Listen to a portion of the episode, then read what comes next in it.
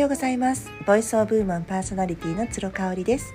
ファッションコンサルタントをしたり女性のマインド解放軸としたセミナーなどを開催しております。はい今日はですねまた私のおすすめのハマっているドラマについてお話ししたいと思います。今ね深夜枠のドラマにすごくハマってまして、えーと、まず魅力なのが、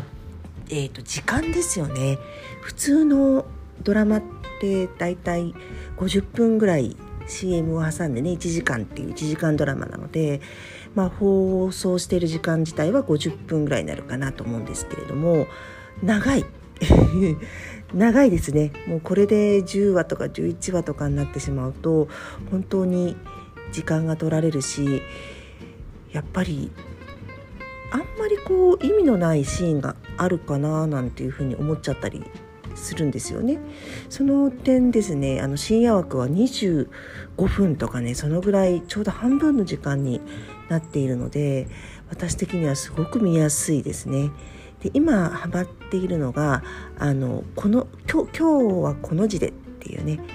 今日はこの字でっていうドラマになります。えっ、とこの字っていうのはこの字型の居酒屋さんのことですね。あのそうそうそらくこの字って言われても想像つかない方もあの絵を見たらね分かると思うんですけどねあのカウンターじゃカウンターの席になるんですけれどもこうあのこの字を描いているような形になるので、えーと、目の前の人とも向き合えるし角の人ともあの話ができるみたいな感じですごくこうあの団らんというかねあの談笑するにはすごくいい場所なんですよね。そうただねこのドラマが2020年のドラマであの撮影したのはまあコロナの時期以前なんじゃないかなっていうふうに思うのでね、あの、今はこの字の酒場ってちょっと厳しいんじゃないかなって思っちゃったりなんかしています。であの簡単にあらすじを申し上げるとあの広告代理店に勤める男の子がね憧れの大学時代の憧れの先輩にあと一緒にこの字を巡るっていうひょんなことからねあのいろいろ紹介してもらうっていう。で、まあ、そこからあの仕事の愚痴とかあの不満とかそういうものをこういろいろね解消していくっていうドラマになってます。で本当に実在するこの字の居酒屋を回ってあのそれが1話に1件出てくるんですね。であの東京なので、まあ、東京の地理に詳しい方にはおなじみなんですけど松戸が出てきたりとか東十条が出てきたりとか町田が出てきたりとかそう私がねあの住んでいる実家のある方の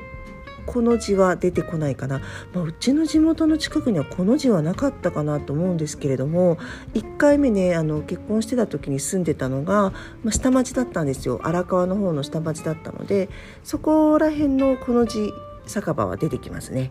そうなんかそんな感じでちょっと東京をねあのの地理もこう懐かしく思いながら見てるような感じになります。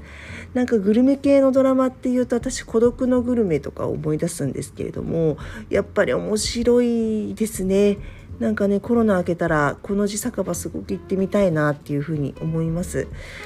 こうもつもつ煮とかあと焼き鳥とかあとそのおでんとかそういう居酒屋のメニューがふんだんに出てくるんですよね。あ私やっぱこういうのめちゃめちゃ好きだなと思って美味しいもの好きでコース料理とかフレンチとかねイタリアンとかも大好きなんですけれどもなんかこうちょこちょこちょこっとつまみながらお酒を飲むっていうのもねすごく楽しみだなっていうふうに思ってますただね、まあ、食欲の秋っていうことで皆さん美味しいものたくさん食べたいなって思われてると思うし私もできたらそうしたいんですけれどもちょっとね最近胃腸の調子が良くないですうーんなんかもしかしたら夏にあの食べ過ぎちゃったからかななんていうふうに思っているので少しねあの今日あたりから胃腸を休めようと思ってます。あのお酒もね控えめにしてであの食事もねできるだけあの何て言うんでしょうちょっと旬のものをあの取り入れたいなと思ってます。なんかねどうしてもこう季節の端境期に胃腸をあの調子がね悪くなってしまう傾向にあるのであの今だったらえー、果物の柿とか梨とかねそういうちょっとこうあの、旬のものでね栄養分がたっぷりなものをあまり食べ過ぎないっていうところをね気をつけたいなっていうふうに思っています。何かグルメ系の深夜ドラマでおすすめがあったらぜひあの教えてほしいと思います。あのソロ活女子のすすめとかでもねあのソロ活女子のがあの一人で居酒屋さんに行ったりとか立ち飲み屋さんに行ったりとかっていうシーンがあの出てきたりとかしてねそれもすごく面白かったです。はい今日はここまでにします。